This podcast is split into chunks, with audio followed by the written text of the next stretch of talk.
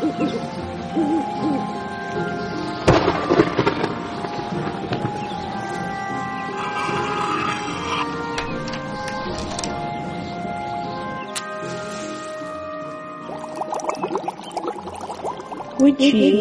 Weird podcast.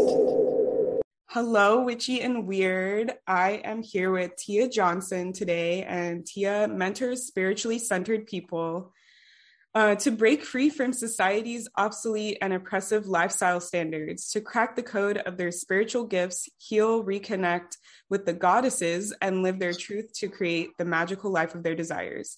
Tia does this by providing intuitive insights, certified spiritual healing practices, and lifestyle strategies through mastermind summits and retreats. Tia is an eclectic witch, spiritual lifestyle mentor, speaker, and two-time self-published author and podcaster who has spoken to, at several conferences and events in Canada, Ghana, Bahamas, Mexico, and throughout the United States. Hello, Tia. Welcome. Hello. I'm really excited to finally have you on. I have been on your podcast and I've worked with you on one of your online retreats. So it's a pleasure to finally have you over here on my side of the internet, I guess. I'm super excited to be here. It's always a pleasure to speak with you. Yeah. And I'm really excited to talk to you. I think that a lot of coaches or spiritual practitioners, they share their lifestyle, but they don't actually make it their business to help people with their lifestyle. And I think that that's really cool that I think a lot of people don't see that as a lifestyle or an option for a lifestyle. And I think that there's a lot of power in saying, I want my lifestyle to be this, and I'm going to work with somebody to help me do that. Cause I think that's where a lot of people feel unanswered questions. So I'm excited to pick your brain about that. Absolutely. Yeah. And it's hard for some people because depending on their environment, they can't be as expressive to make it part of their lifestyle as a whole. So my approach is to look at it from a building block perspective where they can start off with changing their nail color, wearing different jewelry, and then progressing to going to events and traveling that really piques their spiritual interest, so they can just get themselves out there more and more until it becomes a full-fledged lifestyle. I love that. So I'm curious, I always love to ask guests, how'd you get here? What's your story? How did you decide, I'm going to help people with this? Yeah, my story goes back over a decade now. I had to think about, time just becomes a warp of things now. But yeah, it started over a decade ago with the death of my grandparents. I was extremely close to them and I was grieving. It was really my first time that I was just thinking, I don't know what to do, what's going on in my life.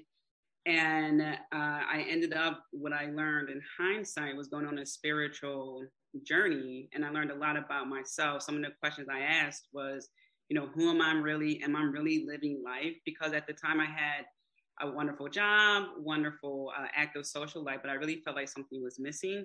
Mm-hmm. And it was their deaths that triggered that. I wanted to help people who were also grieving because I figured if I'm grieving, then there must be others.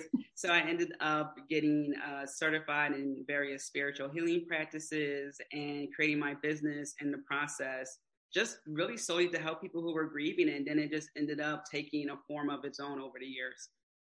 Wow. Were you spiritual before that? Or you said it triggered your spiritual awakening. So were you excuse me, was it, I don't know the timeline because you said it was 10 years ago, but just to be this happened. And then I just decided I'm going to learn all this stuff. That's so crazy. I feel like for some people, it takes way longer to even acknowledge that part. Yeah.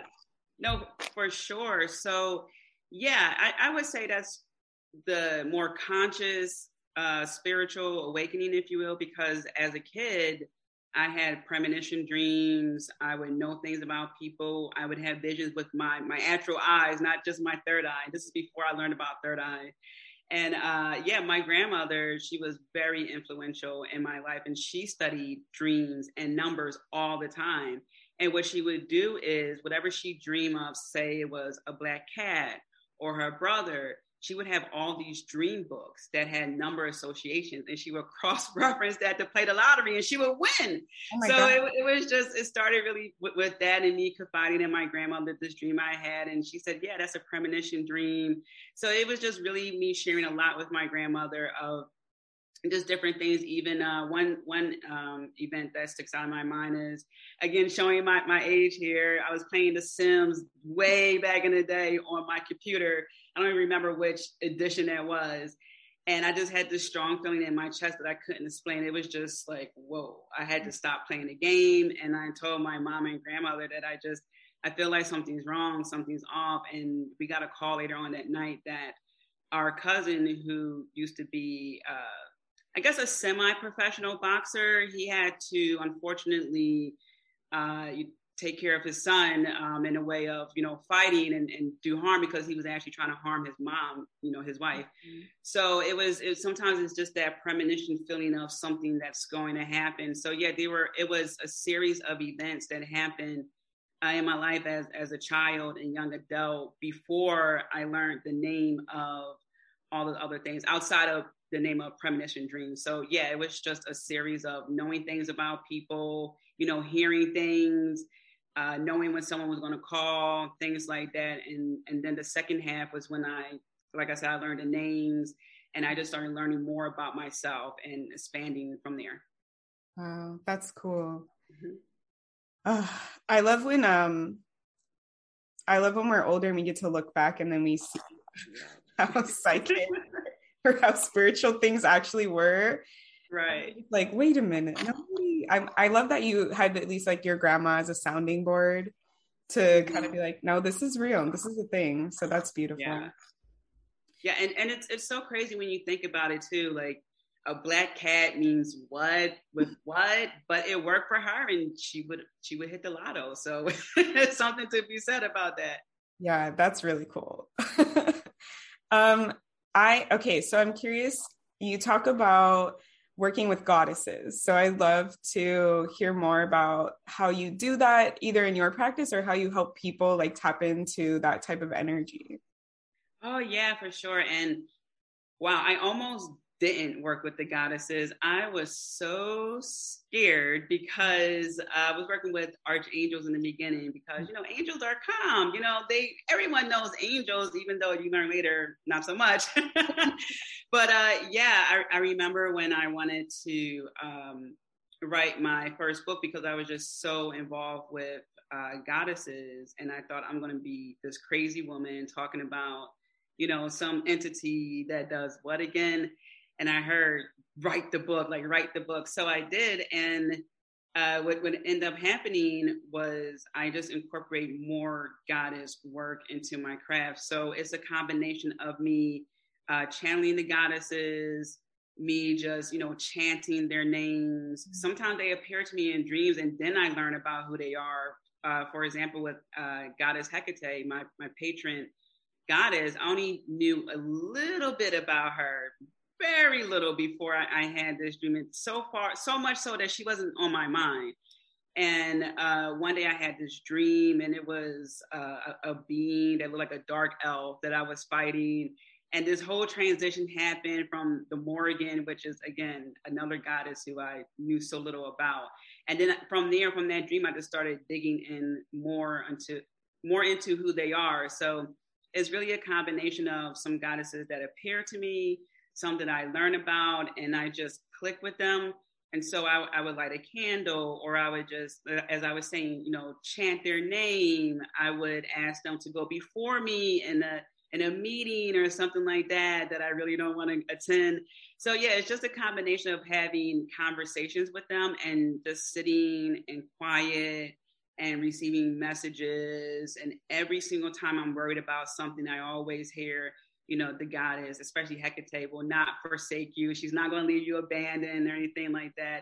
So yes, it's combination of conversations, just receiving messages in quiet, or if I'm in the shower working with Yamana, you know, that water element and things like that. So yeah, it's just incorporating the goddesses in every way, shape, and form, even as simple as drinking a cup of coffee, as I'm just sipping it and, you know, smelling the aroma. I'm just saying, you know, thank you, goddess, you know, thank you. So it's just really ingrained in that manner. I love that. I think something that really fascinates me about you and what I like watching you on like social media and your practice is like how you're able to fuse, I don't even know the right words for this, how to fuse magic into a lot of mundane. Like you were one of the first people that I saw that inspired me. I actually do this practice now. Like you talked about rubbing oil like on your feet and like really like pampering your vessel, and like how you're saying like that ritual of just drinking the coffee and having that gratitude associated with it. Like people just drink their coffee. They don't even think about it in a spiritual way.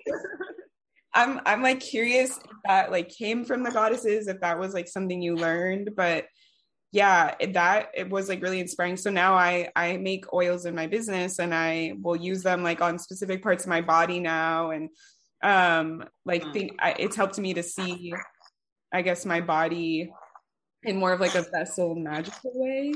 Yeah, absolutely. But yeah, I don't know if you have like anything to share around like that and your like practice to make taking like mundane things and making it magical. Yeah, absolutely. Yeah, that was me experimenting. So if I have an oil, say for money, prosperity, I think, well, when I'm walking to places, I want to walk into opportunities, and I want to also attract opportunities. So, you know, I have a nicely pedicure, you know, feet. I'm like, this feels smooth, so let's make it smoother with some oil. So I just figured, okay, well, let's put the money oil on the feet and just chant, you know, every room I walk into, if there's an opportunity waiting for me.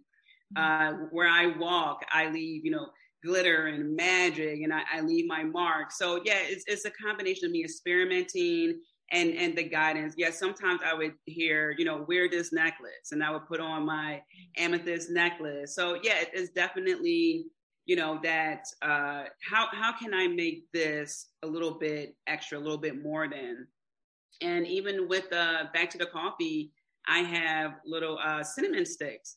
I got them from a local market, you know, I just put the cinnamon stick in there and, you know, just connect with a prosperity goddess, whichever one, you know, people want to connect with, like Lakshmi. And I just ask, you know, her to bless me as I'm stirring the cinnamon clockwise.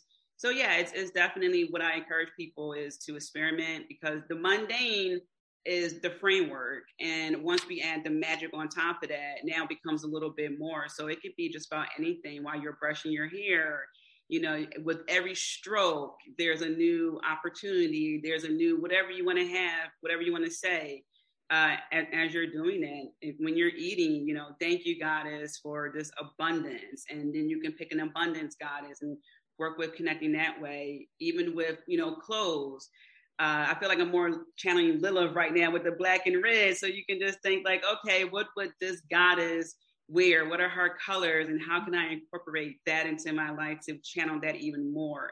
So yeah, it's that combination.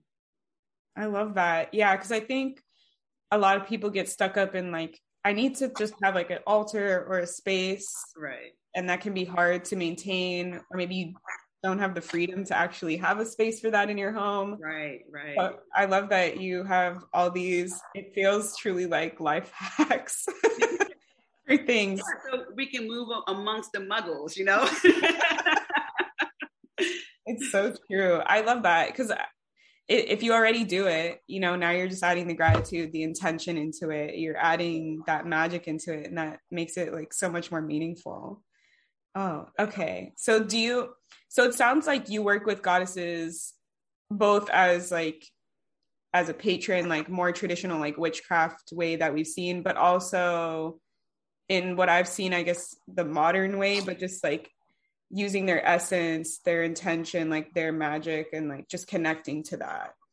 Right. Yeah. And that's what I focus on a lot too, because you know, we live in a world where we can't do certain things. Like, for example, I live in a city, so I can't necessarily just go down to the local, you know, wooded area and really get involved with the goddesses and nature in that way. So I figure out ways I can incorporate, you know, like the city witchy life and things like that. Or even when I'm on vacation, I figure out like how I can incorporate that if I'm on a beach somewhere like that. So yeah, it's definitely a combination of the new and the old, you know, for various reasons, but namely because of where I live. I love that. Yeah.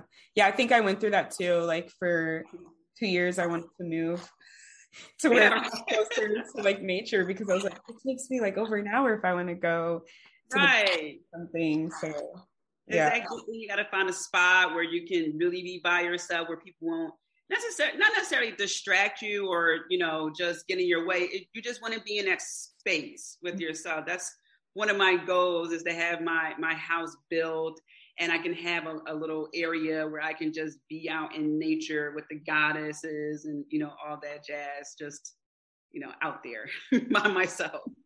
Yeah, I feel like we have similar dreams. Yes.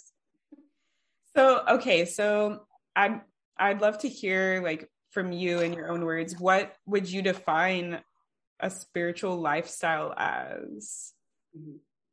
Yeah, I define a spiritual, great question, by the way. I define that as living a life where you incorporate spirituality in every aspect, but you're not letting that override every single thing. For example, if you're going through a difficult time in your life, don't spiritual gaslight yourself to just be like, oh, I'm just going to send myself love and light and it'll all be okay. Like, no. This is about helping you to tackle these things in various ways. And for that to be your support system. So that spiritual life is just a combination of understanding, surrendering, you know, what you can control, what you can't control. Sometimes, you know, it's not about going fast. And this happens every single time, because I'm someone who I am not patient unless you are a child or an older person, you know. But once I realized, and I hear this all the time, relax, don't say that or don't do that. And then the most beautiful things happen. Sometimes I get a bonus of something, or someone pays for something, or the plans fall through. And had I purchased that or reserved that, and now I would have to go through the process of getting a refund and all these other things. So it's really a combination of just listening, understanding what you can control, what you can't control, that surrender, having a daily, weekly, even if it's a bi-weekly practice, something that can keep you grounded and have that supportive framework, which I am just such an advocate of, that way to help you stay centered, but also at a high vibe. So no matter what, like, you'll be here, even if you're going through something, you're not going to go back down here. We're not doing the old us. So it's about that leveling up, having that space and gratitude for yourself, and, you know, constantly doing self-evaluation so you can make sure that you are in areas where you are celebrated, where people want you to succeed no matter what, where you pick and choose the events you want to go to, because everything isn't for you. So just having that discernment there and really working on having solid boundaries, radical, unconditional self-love for yourself, and really tapping into your magic, just unlocking yourself at every level. Yeah, there, like what you said in the beginning really stood out to me. And I think we've, on the podcast, in Witchy and Weird, we're about this too. So I love that, you know, obviously we bring on guests that are amazing, but I like the way that right out the gate you were saying, it's like using spirituality to empower you to do what you want and what you have inside, and not the other way around, to let that like take hold of you or to overwhelm you. Because I think a lot of people, especially when they are going through their spiritual awakening, and like with all this stuff in the new age spiritual communities floating around, that's just like culturally appropriative or just all this stuff, like just right out the gate, you're like, it's not, you need to buy into a system. You need to follow a set of rules. You need to like do everything the right way. Otherwise it won't work. It's really for a system for you to feel empowered and feel supported and make decisions. I really like that. Like, I know it seems like very basic or simple when we're thinking about it, but it's so revolutionary. And like what we've grown up in, even non-spiritually, like society, right. We've grown up with, you have to do this, you have to grow up and be this and fit into this. Yeah, yeah, absolutely. It's a lot of deprogramming, and it's unfortunate sometimes because I see now online people, they think that someone has to give them oracle cards. There's a lot of gatekeeping, and I can see how that happens because we were actually, I was having a conversation about this the other day about our permanent records. I don't know if you remember in school, the teacher used to say to the class clown, it's going to go on your permanent record. We never saw, I don't know if you saw it, I never saw my permanent record. It was that fear mongering of, I got to be good and do this and oh my God. So it's just a constant need of permission, and I don't want to get anything wrong. I don't want to say anything wrong. But what you end up learning is, you are really in control, and there are a lot of rules that are quote unquote rules that are built to keep you in a certain box to benefit other people. And when you go on a spiritual journey, you unlearn so many things, and you just think, wow, like all this time, just like in Wizard of Oz, that like the power is already within. And so it does take a while to overcome that. So I totally get why like the new wave of people think, the way that they do, because for so many years we were just told that we have to get permission because it's this magical thing that's, keeping checks and balances with everything that we do.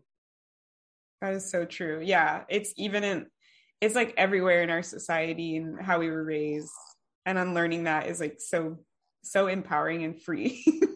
It's so free. Once you really stop thinking about what people care about you, like, sure, there's going to be your core people who you're going to think about, like, okay, yeah, I don't want them to look at me in a different light. Sure, you're going to have them in mind. But, overall, it's so free to not worry about, oh, what, auntie so-and-so is going to think, Uncle Jimmy and, this coworker, that coworker. Whomever, it gets to be so overwhelming, and you just go back to think, how can I be right all the time? And that results in mental exhaustion, that results in not feeling appreciated. You start to learn things about people, the older you get, you think adults were the ones who knew so much, and then you learn like, not necessarily, not all adults. So yeah, it is so multi-layered, but it is so freeing when you realize you could do the best thing. You could be a good person and help people, and someone will still find an issue with that. Mm-hmm. So why not live your life? Why not just step by step, put yourself out there more? And in that process, you will find the community that will celebrate you, that will welcome you, that will challenge you in the right way, give you great advice, who want you to succeed no matter what. Not just you getting to a certain place, and that's okay. That's an issue too, where some people are okay with you saying, for example, having a house with 2 bedrooms, that's okay. But don't get a house with 5 bedrooms.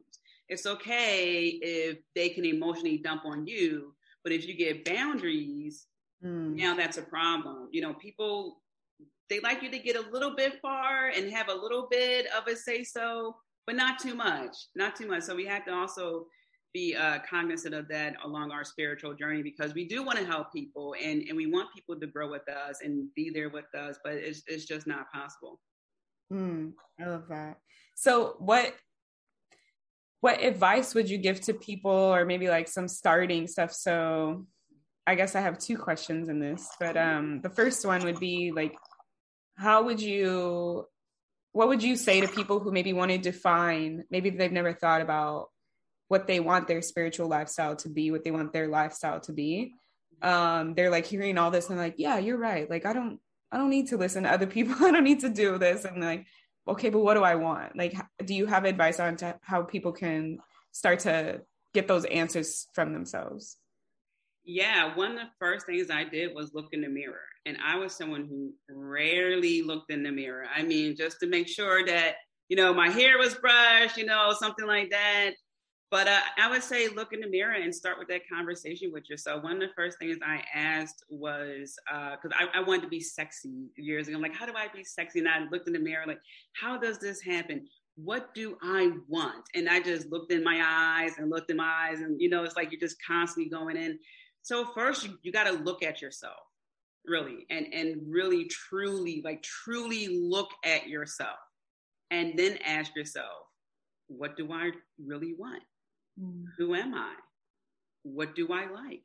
What am I tired of? And when you are asking yourself those questions, things are going to pop up like, yeah, you know what? I am tired of constantly showing up for Jennifer. You know, every time I speak with Jennifer, it's always, you know, her ex-boyfriend issues or whatever issues, or, you know, like, you know what? It's just the same on repeat. I'm tired of that. I'm not going to do that anymore. Or it's, you know what? I don't like the way I dress anymore. I'm going to change that. I'm going to go to, you know, this Rite Aid, a local store. I'm just going to look at a magazine for inspiration, or Pinterest for inspiration, or, you know, follow people. You might have to work a little bit more to curate this because of social media, but, you know, find people to follow on social media, their style, and work from there. So think about the colors that you love. Think about even going back to childhood. What were some of the things that you absolutely love to do, love to wear, whatever the case may be? With me, I went through a TLC phase, you know, and those women, they had their own different style. So that was the inspiration. How can you craft your own style? Fashion is, you know, subjective, really. It's art. Craft your own style. People are going to say things anyway. So yeah, just start there. Deeply looking at yourself, because you're going to go on this journey of getting comfortable with yourself. So you have to be able to look at yourself deeply and, you know, ask those questions. What do you like? What do I like? What don't I like? What would I want to do going forward? How do I want to look going forward? It's a series of questions, and that will put you on a journey to get you to where you want to be. I love that. Yeah. And I think that ties back to like your definition earlier about using like your intuition and your discernment and not letting other people define things for you. So I think I did the mirror thing. It was really intense for me. Same, like I tried to avoid looking in the mirror as much as possible. And when I did, I would like judge myself. So it was a whole thing. And the first time I just sat and just looked at myself, I was like crying. Yeah. Oh, the cry sessions. Yes. Yeah. It was a lot. It was like, oh my God, this is actually me. And I'm actually just like witnessing myself for like the first time. And it was very intense. But yeah, I think it does help you connect on a deep level and answer those questions that might feel like hard to answer. Mm-hmm.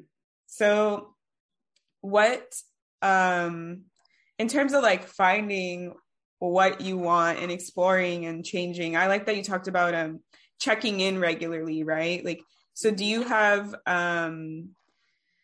any practices that you can share, either witchcraft or regular? Like you talked about looking in the mirror, like, and then, you know, finding those answers through clothing, through what you want to look like and stuff. Like, do you have other stuff that you would tell people, like, try this, try that, or this is a good way to find answers and stuff like that? Oh, yeah, for sure. I love appealing to the senses. So I love burning incense, and I get incense from various witches, and I just, you know, take in that aroma. I look at the smoke, and I forget what the technical term is for, you know, when you look at smoke for messages. Yeah. But yeah, I look at smoke and I see which way it's going. I look at the fire. If I'm burning, say like a petition, I look at, you know, where the fire is going. So I love fire. It's one of my, it's the main element in my birth chart. So I'm just like all fired out. So yeah, I do a lot of like work with fire. And even when that petition burns or the ash from the coal burns, I look at the form it takes inside the cauldron, because I have a nice little cast iron cauldron. And so I do that. Music.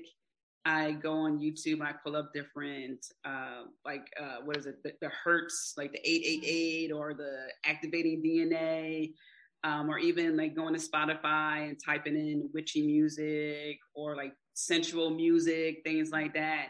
So yeah, it's just a process of appealing to the senses, and lo and behold, it's just so crazy. I would get a vision, a message I would hear, you know, some form of direction, and it just puts me right back on track. You know, because it happens sometimes, we get frustrated. Like I said, I'm impatient. I gotten better over the years, but I'm not quite there. And it's just like, okay, what I'm supposed to do next, you know, you want some, you know, want to like help me out here?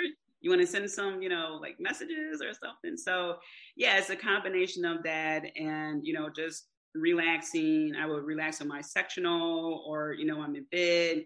Sometimes when I'm in the shower, I would play music. Like I do have a shower playlist. But yeah, it's just again, it's just like a lot of combination of things that I use, and I get it, like I said, a vision, or I would hear something, or I'll get like a notion to go somewhere. So yeah, that's what helps me. I love that. Yeah. I think we talk a lot on the podcast about embodiment, like connecting to your body. And I love that your advice is completely different than other stuff, like a lot of mainstream stuff, you know, like meditate or do this. And I like how you're incorporating the body, like using your different senses that you have to help you like sit deep into yourself or to clear whatever way so you can receive those answers. I really love that. I'm like getting all these thoughts about things I want to try.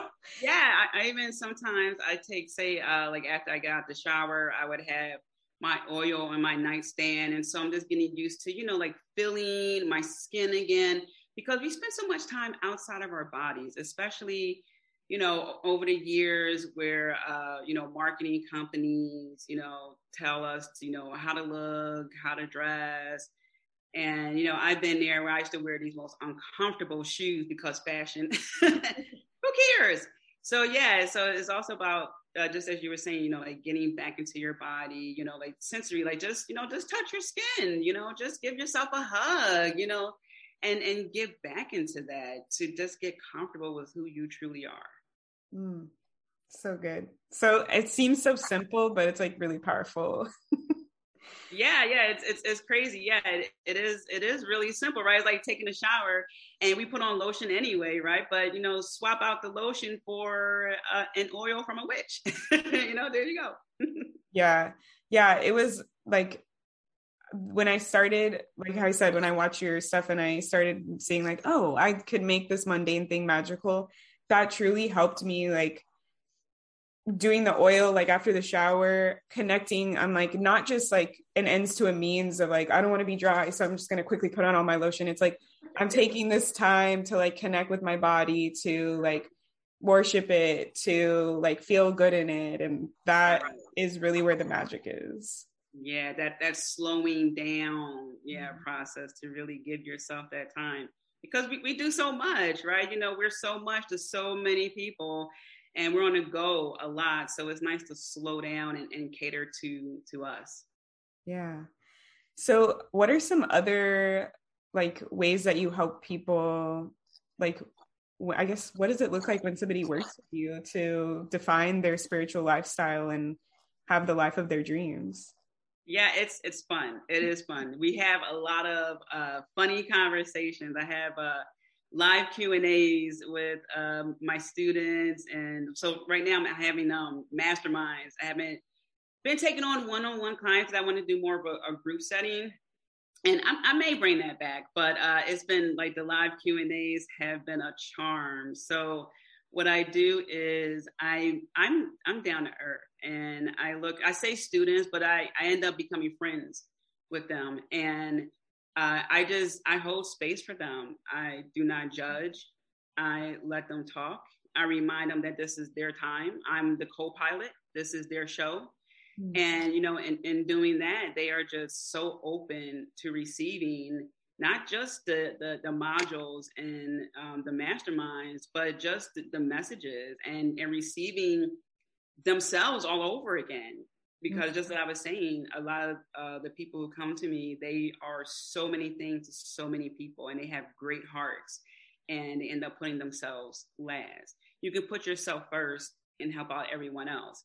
So it's that transition that happens, and it happens pretty fast for them as well. whether they are implementing boundaries or they're putting themselves out there a little bit more. It varies, but they have pretty quick results and is long lasting, and they can always revisit the material. So as they grow, they can, you know, go back to something that maybe didn't click as much because other things clicked, and now that can click, and then they can use that. So it's a constant growth. We're always laughing. I tell stories about my life. And yeah, it's just a really down to earth experience that I hold space for. And, you know, just let them grow and remind them that, you know, this is really your show. And, you know, you have any questions, we even go through real life situations for them. So when someone works with me, that's what they can expect, is really someone who's like a friend who happens to know this information. You know, sort of like, what was the guy from Game of Thrones? He just says, I drink and know things. It's like, I do spirituality and know things. So it's just like, yeah, I'm just like a, you know, a friend that's your cheerleader. And, you know, I'm here to help, as I tell people. And yeah, it's just that space that I hold for them. I love that. What you said about like rediscovering yourself or like relearning yourself, that like really hit me. Cause I think that not a lot of people take the time to like be with yourself and to ask yourself, like, we talk about this, like in my household with my partner and stuff, there's this weird feeling of when you realize that it's not fitting anymore in your life, you've maybe moved on, then you think, I need to go back to what I was when it felt like I fit the last time. And so there's like this living in the past, trying to like recreate. And it's like, you're teaching people and giving them the freedom of like, it's not that, it's about recreating, re-understanding, like creating new, rechecking in, like all this stuff. And I want to put on a t-shirt where you said, you can put yourself first and still help everyone else. Like, I love that. I'm like, please, for the, again, in the back, please, like, like you could still do it. Yeah. Cause I think that's a big fear. Like, who am I if I'm not defined by somebody else? If I'm not how this person sees me, how that person sees me, and you're giving people like permission to define who they are for themselves. Yeah. Because people think, oh, if I don't do this, then I'm a bad parent. You know, it's like, no, you're not. Kids will see what you're doing and soak that up like a sponge. Okay, the whole notion of do as I say, not as I do does not work. It never worked. Okay, so, you know, it's one of those things that, again, it's that unlearning process. How can you really show up for people if you are so drained that you can barely do anything? Right? It's just, as the saying goes, when you're on a plane and there's turbulence, what do they tell you? Put the mask over yourself first. You know, and it's like that. You cannot, or you can, but it's not sustainable. You can't put a bunch of people before you and think that you're going to be okay. You're going to lead to burnout. And sometimes people don't realize that, and they think that they are going through maybe depression or something like that. And that could very well be the case, but you first have to look at what's surrounding you. And sometimes it's just a bunch of energy vampires, no boundaries exist. And I can understand how that happened, because it's just the thought of, man, I don't feel appreciated. I'm doing so much for people. And then you feel down, and then your posture is off, you know? So once you start putting yourself first, you know, your posture gets better. You start realizing things, you set up boundaries, and your children will see, oh, wow, like, this is how, you know, life really should be. They may not say it in the beginning. You probably won't learn that till they're an adult. But, you know, people need to give children a little bit more credit, because they pick up on a lot, and they are smart. So yeah, it's just about, you know, the more you replenish yourself, the more you can help others in various ways. It doesn't always have to be this big, you know, gigantic, you know, process of helping someone. It could just be, hey, you want to get a cup of coffee? And you may not know that that person needed that cup of coffee that day, to just sit down and talk with someone. But because you had just poured so much into yourself, that a simple cup of coffee is just that. It's like, yeah, sure, of course. As opposed to, no, I got to go home because I got to cook for the kids and all this other stuff. Not saying that that's bad, but again, it's one other thing for you to do that could have been delegated. that, could have been, or maybe a meal prep. You don't have to do every single thing because you can. And because you choose to delegate doesn't mean that you're less than. Hmm. This is funny that you're bringing this up, because my next question was going to be like, you talked about like you help people with like obsolete beliefs and things like that. So I was curious, what are like the most common things that in your practice with people that the most common one is, putting everyone's emotions before your own. If I live the life that I truly want to live, what will my mom think? What will my, dad think? What will auntie so-and-so think? What will the friends think? And the thing is, some of them will get it, some of them won't. Some of them are used to the old you, and they will not want to give that up. And this happened with one of my students. The moment, boundaries were initiated, that person was just, like, clutching their pearls. And, that's when I said, well, that person knew what they were doing. And that's the other thing, too. People ask me. So the Uber driver yesterday asked me this. He goes, I'm wondering if, people who do that to me, they know what they're doing. I'm questioning them. Like, yeah, most of the time they do.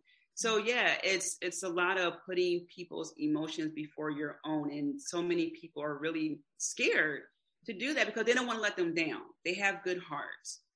And they are, overlooking, because they love, these people, all the faults, all the offenses they've done, because they want to get to a point where they can have a good relationship with them. But sometimes you can't.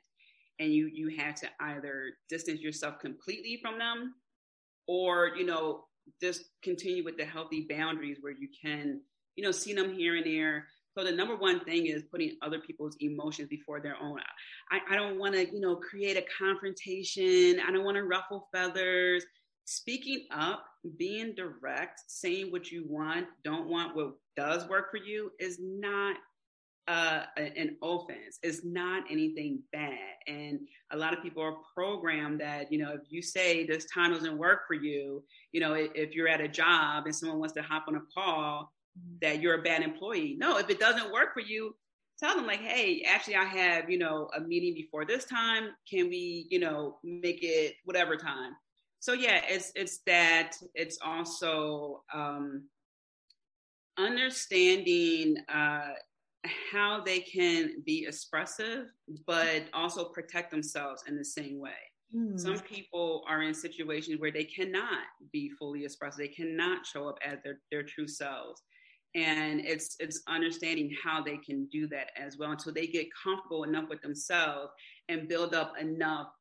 It's not just confidence, but just also, and this is the thing I help people with too, the witty comebacks, because you're going to have to stand up for yourself eventually. You're going to have to take that stance, and people are going to question you.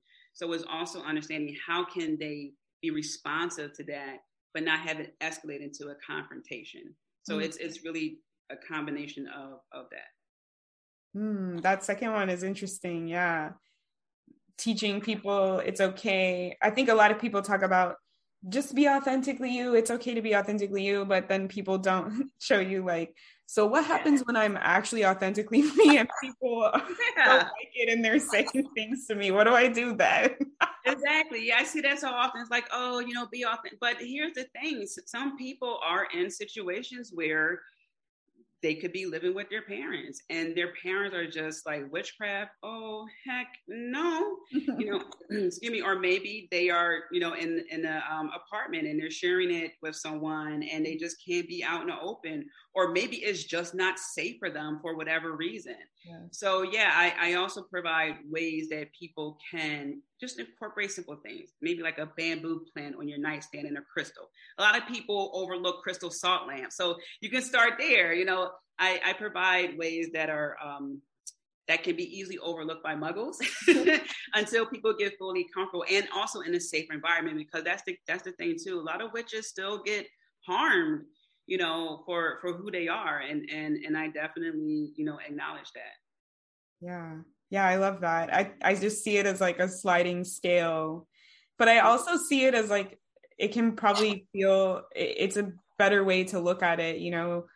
I like your phrasing, like, you know, blending in against the Muggles or hiding in plain sight, you know, like that makes it feel like, okay, I'm doing something secret, you know, that only other witches know about. As opposed to like, I can't do this, it's unacceptable. So I like your, all the empowering ways, like the perspective shifts that you have on everything is really cool. Thank you. Yeah. So before we go, where can people find you? Where can they work with you? What's going on in your world? I'll put everything in the show notes as well, but I just want to give you this time to like shameless self-promotion. Shameless self-promotion time. Yeah, I am on Instagram mostly at I'm like, what is my Instagram name? At cosmic_witch_goddess. My website is tmariejohnson.com. And far as things coming up, I do have some things in the pipeline. I'm not sure which one I'm going to release yet. So I would just say stay tuned, connect with me on Instagram. I do live collective readings when it's like a full moon, new moon sometimes. So, you know, we can definitely stay connected. I am very active on there. I'm not going to leave you on red or anything like that. So yeah, connect with me there and pay me a visit on my website. Yeah. Thank you so much for coming on and sharing your wisdom about goddesses and witchcraft and permission and living your dream life. It's truly empowering. Just even just following Tia isn't, like I said, I'm watching Tia just live her life. And then I'm like, oh, this is so cool. I never thought about this. Oh, thank you. Melts my heart. All right, everybody. So until next time, bye. If you love Witchy and Weird podcasts, support us by donating monthly for as little as 99 cents at anchor.fm/witchyandweird/support. You can cancel at any time and 100% of the proceeds go directly to the pod. Or if you don't want to commit to a monthly donation, buy Amanda a coffee at ko-fi.com/wishyandweird to help fuel them while they record, edit, create, and upload content for the podcast. And if you're feeling extra generous, leave us a review on Apple Podcasts or Spotify and tell your witchy and weird friends about us too. Bye!